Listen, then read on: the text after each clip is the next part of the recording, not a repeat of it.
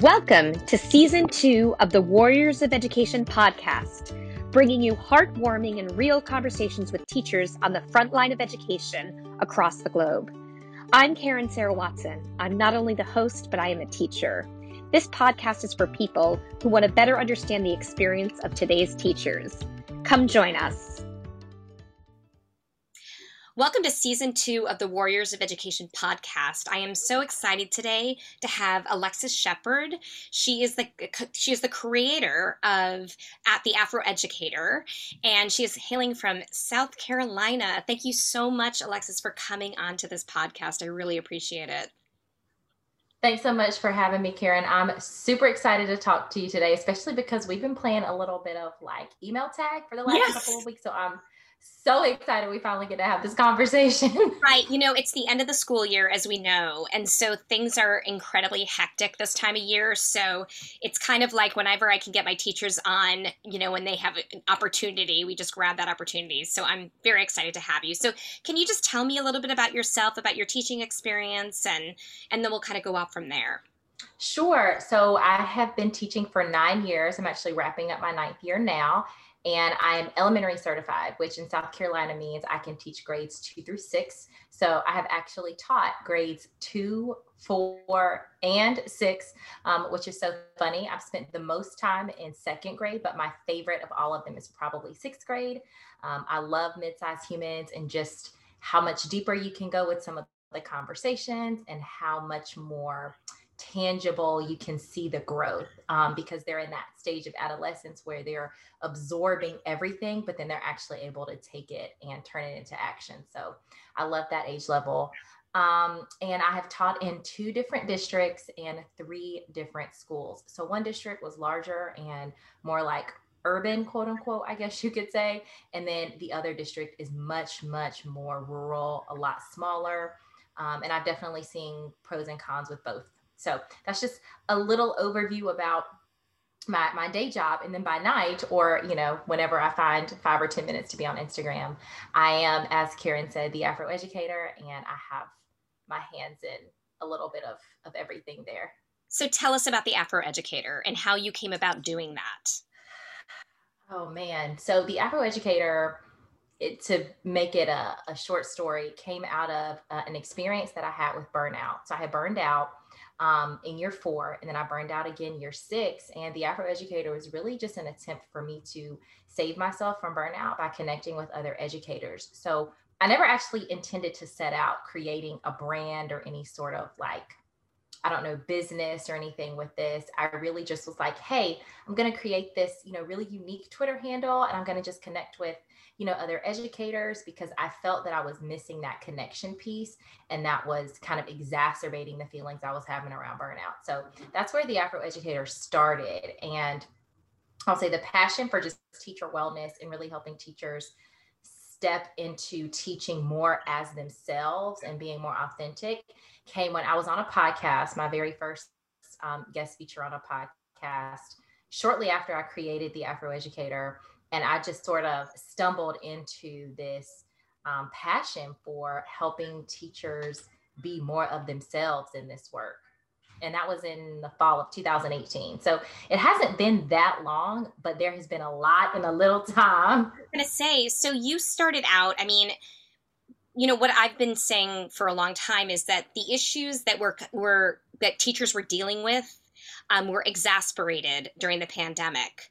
So we were already dealing with a lot of us are dealing with burnout. A lot of us are dealing with like uh-huh. difficult administrations and you know just not a lot of support. There's a there's um there's a, a quote that you have in there. It's a i'm gonna i just want to tell you this quote that i saw that you have in your on your website and it says stop rewarding teachers with jeans day. Instead invite us to have a seat at the table and stop making decisions for our classrooms with without our input. So I just think that that says so much yeah. about what it's been like to teach. Um, and I thought maybe you can expand on that, what you're talking about there, because I think it's really important. Yeah. It's a really important point. Absolutely. So you know, I just have over the years, especially since I've started doing the work, work with the Afro Educator and I have stepped into more of the voice that I have with that. uh, because I wasn't always like that. You know, I didn't always feel empowered and emboldened to speak and say some of the, you know, some of the things that you see on on my website and on my social media platforms. And so that really came from just like this, just noticing all of the little things that um, are done within a lot of our schools uh, that are attempts at, you know, appreciation or attempts at uh, smoothing things over. So whether it's jeans days, whether it's donuts, whether it's hey, we're providing you with lunch, I I understand the intent, but lately my whole shtick has been about the impact over the intent because people use intentions to absolve themselves of accountability and of responsibility for their actions and the ways that their actions actually impact um, and have an effect on the people that they're committing those actions towards. So one of the things that popped up for me this year was Jeans Day because uh, the principal of my current school um, at the beginning of the school year, you know, we had maybe been pandemic teaching for a couple of weeks.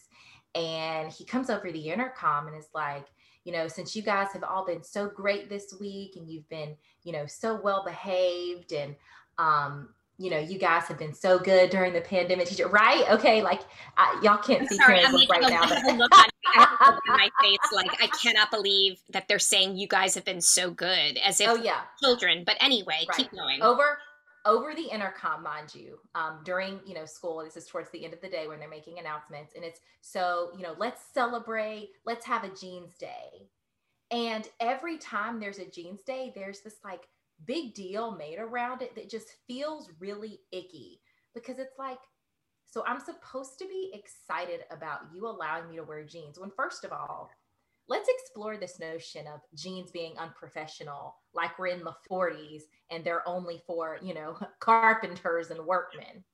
That that's first of all. Second of all i know you can't think that jeans makes this better. Like most of the wardrobe that i wear to school is as comfortable as if not more comfortable than jeans. So it's not you know, because that used to be the thing like, oh, the work clothes are not as comfortable as jeans. Yeah, well, now clothes have come a long way and I can be in comfort every day and not be in jeans. And and also this notion that, you know, even if I'm not in jeans, I can still appear unprofessional. And so there's a lot of just intersection there with um, I think some toxicity and some misconceptions and some uh, I don't know, maybe I'll call it a little bit of ignorance. And how dare you use this idea of a jeans day or, you know, cupcakes or whatever it is to try to placate and pacify and act as though you are addressing my struggles, you know, because those are the kinds of actions that are then used later to, oh, well, we do take care of you guys. Remember when we gave y'all those cupcakes? We do take care of you. Remember when we gave you that jeans day? And it's this challenge for me to push back against that and say that's not enough. Right. So do, when you coach people on this do you usually say to them it's like you need to you need to t- bring this to the table with your educate i mean how do you approach your your administrator and say this is not enough like how how would someone do that right so I, you know, speaking from personal experience, my, you know, I'm a planner. I'm a very type A uh, kind of person. And so in the few times, um, and with this current principal, I have actually approached him on three separate occasions related to things that I wanted to bring to the table. And um, I think he recognized very early on what kind of person I was and that um, I kind of had this natural leader um, affinity. And so he did place me in a position on the leadership team where I get to collaborate with other teachers and make decisions for the school. Granted, the leadership team hasn't met this year because of COVID. And so I've been a little silenced in that way because it was, um, you know, it's just not functioned the same way. And there hasn't been a lot of transparency around the fact that it hasn't happened. It just, there had been no meeting scheduled. And so I was able to infer that this wasn't happening.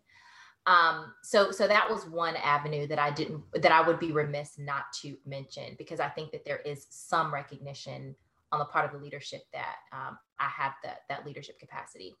But outside of that, so what I do is generally I create an outline, and this is what I advise um, anybody that I speak to, kind of through my DMs, or that is actually a coaching client.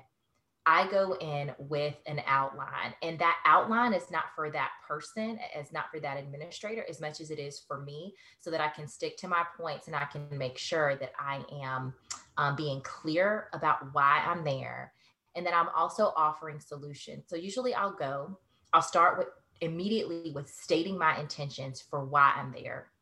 I'll talk a little bit about my experience. I'll talk a little bit about where I see issues or where I think there are concerns or where I think there are problems. And then I will underline all of that with, hey, what about these possible solutions or what about these possible strategies? Can we open up the floor for some dialogue to talk about how these might impact those issues that I just mentioned and how those might have impacted that issue that I'm you know that I've shared with you previously. So that's kind of how I walk through that and that's how I suggest other people walk through that because what I see a lot in our environment as teachers is we're really good at, and rightfully so, at venting and at talking about what the issues and what the problems are. But very few of us, I know before I was doing work um, in the teacher wellness space, I certainly wasn't.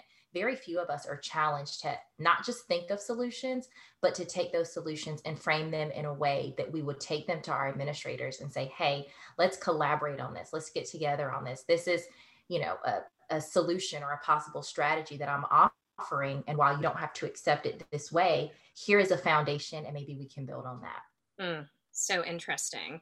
Well, I also want to get into, um, first of all, what was it? I'm just curious what it was like in South Carolina during the pandemic for you. Did you, were you doing live teaching or were you remote? How did that work for you?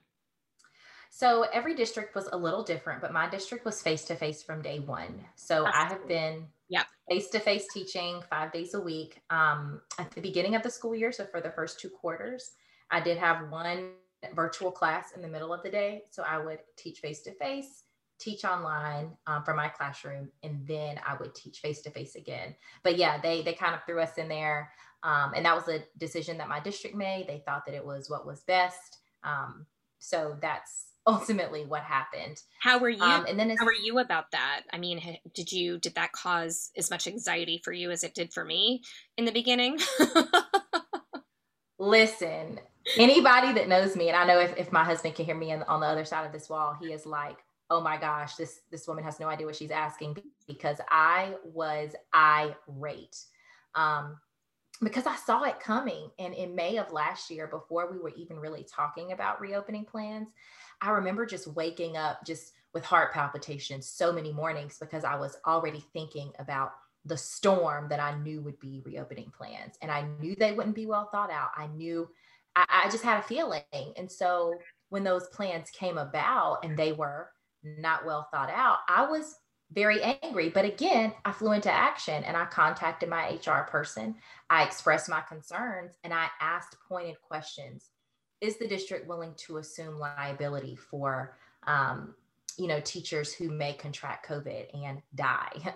Is the district uh, prepared to um, you know provide counseling for students and teachers who may need it for the trauma that they experience from this pandemic and from the circumstances around that? And so you know i could tell that that the district wasn't prepared for my questions because all of the answers were sort of well, we really hope to avoid those kinds of situations. Or, um, you know, in one case, because uh, I also attached this email and forwarded it to my superintendent, and he just straight up said, "Listen, these are all hypothetical questions." And I don't know.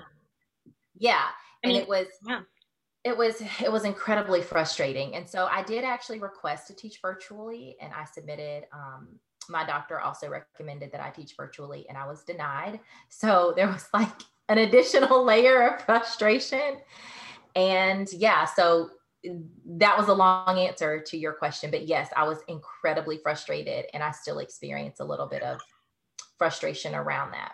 Yeah, I mean, I mean, I think also in South Carolina, I mean, the rules. I'm not sure if it was. It's um, it's more conservative leaning. I'm not sure if education there is more conservative. Okay, slightly. no, no, not not slightly a lot. yeah, yeah, I figured. I figured.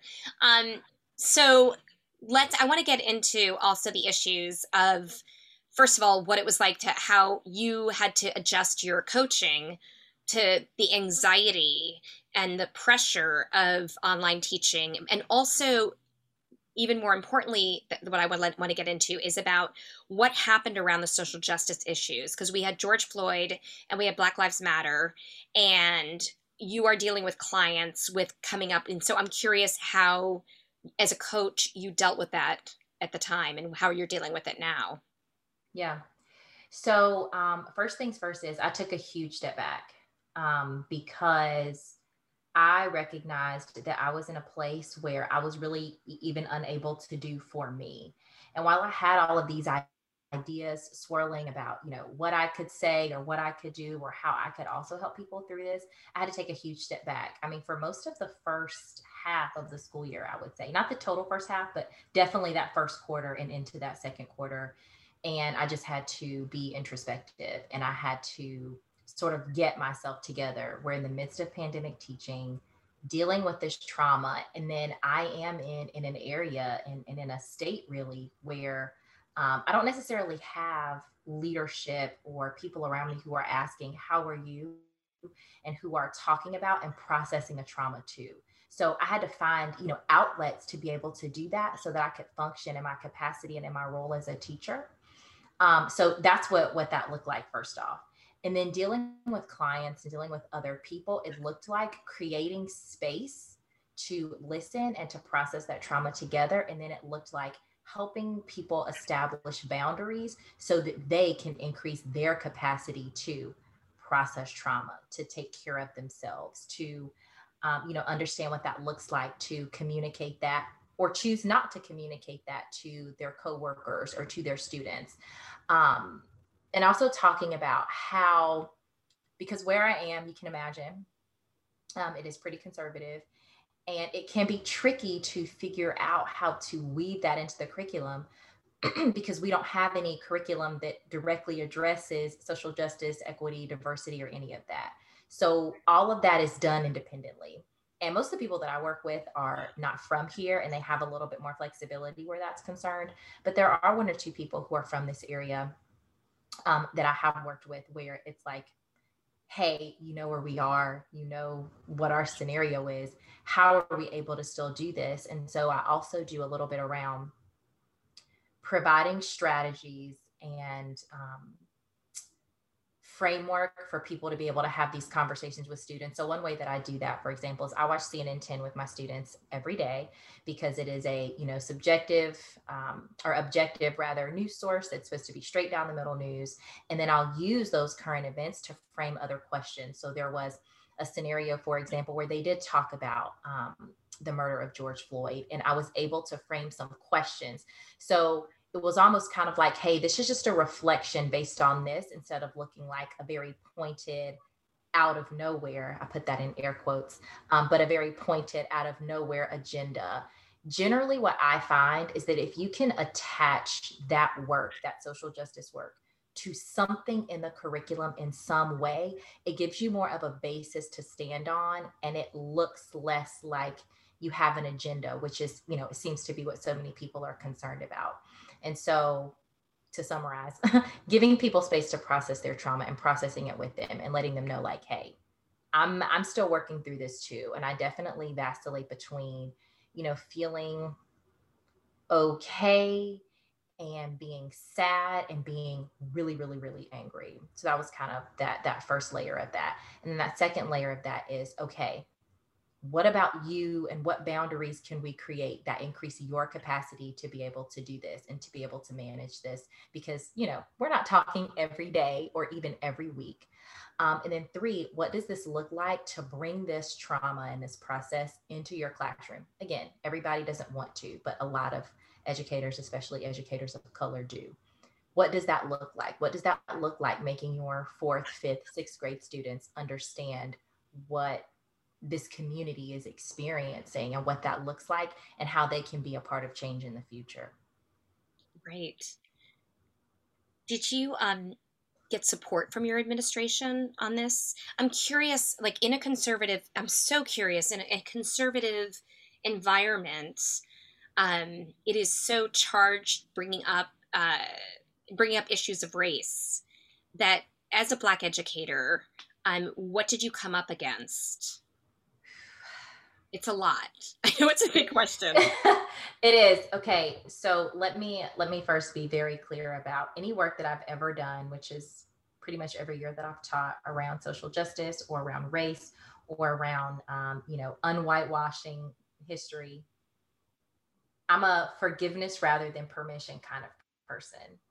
And I have enough confidence in my ability as a teacher and in my relationships with my students and in my just competence as a professional that I feel that I can do this, that I can create conversations around this in a way that will um, not generate so much like aggression and backlash.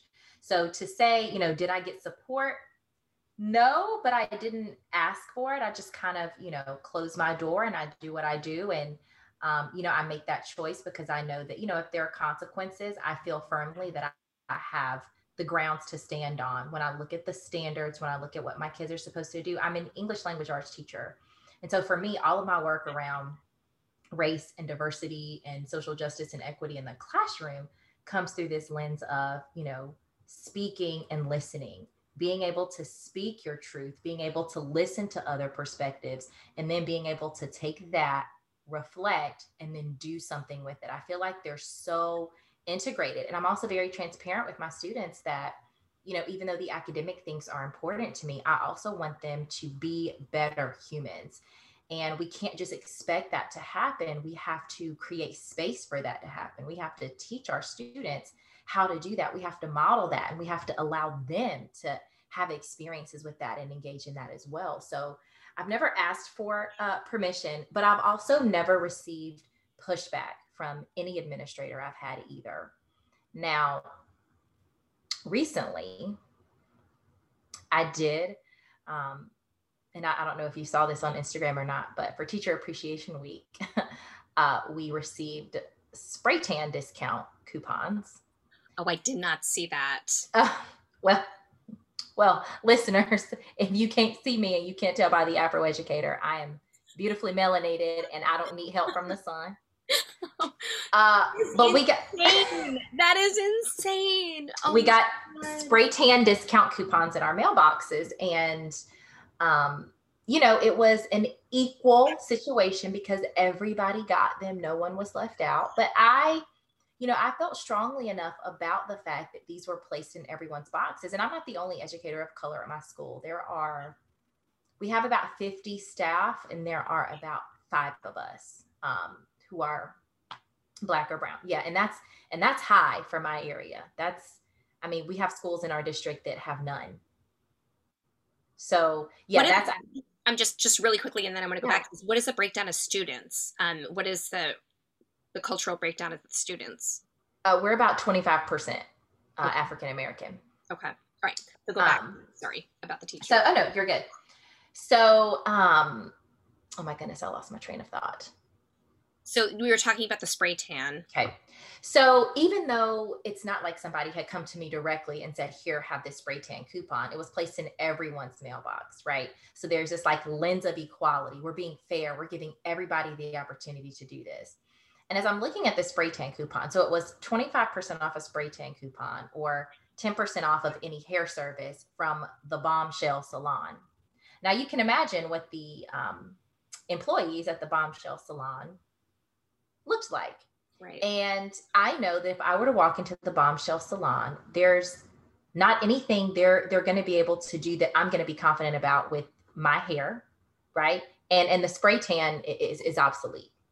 And so while I understood that, like, yes, you know, my coworker across the hall from me, um, who is a white woman, while she may get the spray tan coupon and be like, oh, I'm not going to use this. This isn't even the salon I go to she at the very least has the option to use it and know that she would be able to be serviced in a way that she could be satisfied with. She's going to a place that knows how to work with her hair or that can provide services for her that are going to benefit her. I am and my other, you know, black colleagues can't necessarily do that. And so I had this urge to address my principal about this issue like, you know, hey, I understand that this was well intended. You were trying to you know, I, I guess pr- provide, you know, a, a, discounted, you know, service. Um, you know, to teachers to show appreciation, which let me just say that the day before that, we had gotten pencils, one pencil, not yeah. a pack. Listen, we didn't get anything for teacher appreciation. The parents gave us a lunch and then they just ignored us the rest of the week. so a pencil is still something. So I get it. I get what that's like with administration. But still, did you approach your administrator about it? Did I did. So I, I, wrote him a letter. Um, actually, I wrote the team a letter and I just said, hey, I want to open you up to this perspective. Um, you know, being a part of this community, when I was hired here, I was told that culture is that the school culture is important and that it's something that you're invested in. And so this is a way of um, you know, me shining a light on something that you may not even be aware of in hopes that this is something that maybe you'll reconsider in the future. Um, you know, if this is something that you feel like would be a great takeaway for staff, why not just send out an email, say, hey, there are some coupons in the baskets in the, uh, you know, in the workroom. If you'd like to, um, you know, have some, please, you know, feel free to take them. And I was trying to point out this idea of equality versus equity because I can assure you that me nor any of my other Black colleagues would have been offended if we had not received the spray tan hair salon coupons. And so I sent this letter, and the response that I received was, um, you know, hey, sorry if you felt uh, offended. Um, we'll think about this moving forward. Thanks. And that was that. And there hasn't been any other conversation um, there hasn't been any other conversation around it. I think that and with this particular administrator i think that there's also some i, I don't know maybe denial uh, because he has been in some work situations where he was uh, like a, uh, the only white administrator in a predominantly black school. And so i think that he feels like may, maybe there's some feelings for him around you know him being for the culture and feeling like you know he can kind of absolve himself of any impact that was there because of that. And so i think there's just this and not just with him but i think with a lot of white people especially here in, in conservative america that um like if we don't talk about it then we don't have to feel the shame around it. We don't have to look in the mirror and think about whether or not you know about what our actions are doing to other people and we can just avoid it you know just avoid it and it'll go away. That's that's sort of the right. I mean that that feels like trauma to me um just to hear that from you. Even though it's a very small incident it just feels like I, I would feel I, yeah, I, I just know that I, I would I take that personally like as if that you, you know as if you don't matter. It, that, right. that it's like that you're not taken into consideration. Right. Right. And you're coming from you're, you're coming from being you're, you're a coach to people to help people with burnout and you're dealing with your own so what what was that like for you? Well um, it actually motivated me to go bigger. And I decided to go to my district and I decided to craft another, but still equally as passionate uh, letter. You know, I really pride myself on, I have been told by other people that I have this way with words where I can still communicate like the sort of rawness of an emotion without the blame and the aggression. So when I feel like impassioned or empowered or inspired by you know really anything i kind of you know that that's my thing. I go to my words. And so i wrote this letter to my district and i thought you know this was a teeny incident just like you're saying. But my district also needs to be made aware. So the district that i work in is actually the district that i attended as a kid from k through 12 and my experience my educational experience in this district was that i was for the most part the only black child in a class. And that hasn't changed. You know, at the beginning of the school year, before we had um, a student transfer here, uh, in one of my classes, I was, again, the only Black face. It's me, and then it's, you know, 17 white children, which is a problem because our community is more representative than that. And um, it doesn't make sense that in 1996, I was the one, uh, you know, Black face in the room and that 20 some odd years later that's still the same. And so I thought, you know, I'm going to go to my district and I'm just going to, again, share perspective, not about the tanning incident, but about just Black trauma, what our Black students experience, and how we can do better for our Black and Brown students. You know, last year after the protests and and the resurgence of the Black Lives Matter movement and George Floyd's murder, my district didn't even release a performative statement about you know diversity or equity or you know not not even internally not internally not publicly. It just was like it never happened right? Like there was no conversation about it which is hard because then when i go to my students with that or when i want to talk about that you already feel like there's not space to process it because the place that you work for is you know not having it and so I went to the district and I, you know, was able to get on the agenda for a school board meeting. And I, I spoke there and I gave remarks related to diversity and equity. And um, I challenged the district to, um, when they go to rewrite their strategic plan, to include some diversity initiatives and some equity initiatives because there are none. And our strategic plan for our district is about 200 pages, and those words don't don't even appear, um, you know, within it not diversity, equity, equality, um, none of that. And so my challenge was, you know, maybe rethink that.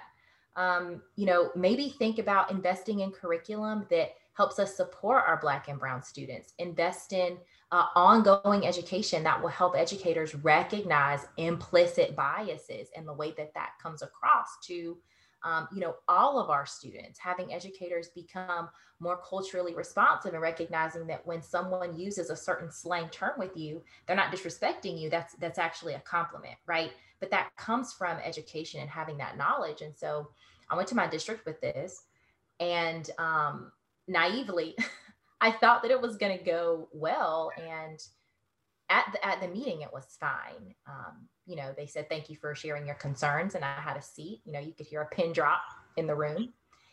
And the backlash, let me tell you, letters to the editor were published in the newspaper. Um, five members of our local Republican Party then attended the board meeting the next week to express their concerns on critical race theory. And that's become a huge thing now. And, yeah. um, you know, so and then there was no follow up. So after my commentary, there was no no follow up, no hey, you know, heard your comments at the board meeting, let's speak. And that was May, like early May, May 7th or 8th when these remarks happened. And so there's been this whole hurricane of comments and this flurry of newspaper articles and rebuttals and rebuttals to rebuttals. There was a letter to the editor published that asked me to prove that I had experienced trauma as a Black woman. Wow. Yeah. And so and that was, you know, and that was recently. That that was just last week. And that's been hard. That's been really hard hard to deal with. That is um unbelievable. But I'm really not surprised at all. I mean, I'm not surprised you come from a conservative state. But I just I want to give you uh, like major kudos and I mean, you are the change that the world needs to see. And so, no matter what you're doing, you are absolutely on the right path. And it's a, it can be a lonely path, but if you don't do it, who's going to do it? You know what I mean? And I think yeah. that you have a voice. You have, you know, you have a you, you you're a big presence on Instagram, and um, you know, you have a social media presence. You have an incredible website. Um, and you are helping other teachers. And i hope that through that you are getting feeling empowered because i am so sorry that you have to deal with that at all. But i hope you never stop talking. I really hope that this doesn't um, silence you because that's yeah. what they want. Yeah. Yeah. Yeah. It's, it's definitely what they want. First of all thank you so much. I'm so grateful for that because i and uh, what you said about it can be a lonely path resonated with me so much because this has really been uh, the very first time. Like I've always known that, you know, cerebrally, but I've never really experienced it in such a real way where I felt like, you know, I look to the left and I look to the right, you know, when I'm in my classroom or when I'm in that community because thankfully I live in a different community than the one that I work in. But, you know, still I, I grew up there and to know that, you know, if I go to any kind of public facility there, I just kind of always feel like I'm exposed and like, you know, I am alone in that. And so thank you so much for acknowledging that because that part is hard. Um, but also, they'll, they'll never get me to shut up. I've always been a talker. I plan to remain a talker, and I know that that talking and that words and that speaking up for myself and on behalf of others is a part of what I was placed here to do.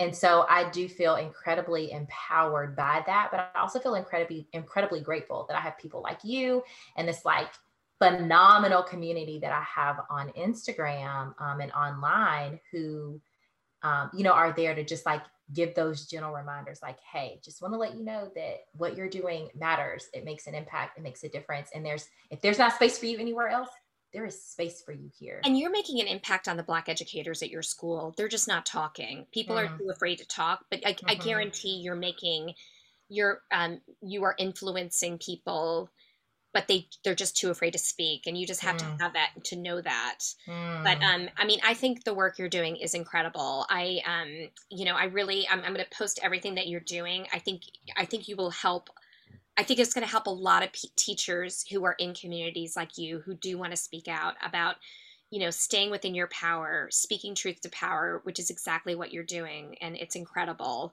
and um and again you're you're you're you're co- you're helping people and hopefully that's helping you too to give you strength to move through these really difficult times but necessary it's necessary yeah. what you're doing too so yeah. i just i honor you so much in the work that you're doing and i'm just so glad you came on this podcast and shared what you are doing for educators, but um, I think everyone's going to get a lot out of this. So I, I just want to thank you so much for coming on the Warriors of Education podcast.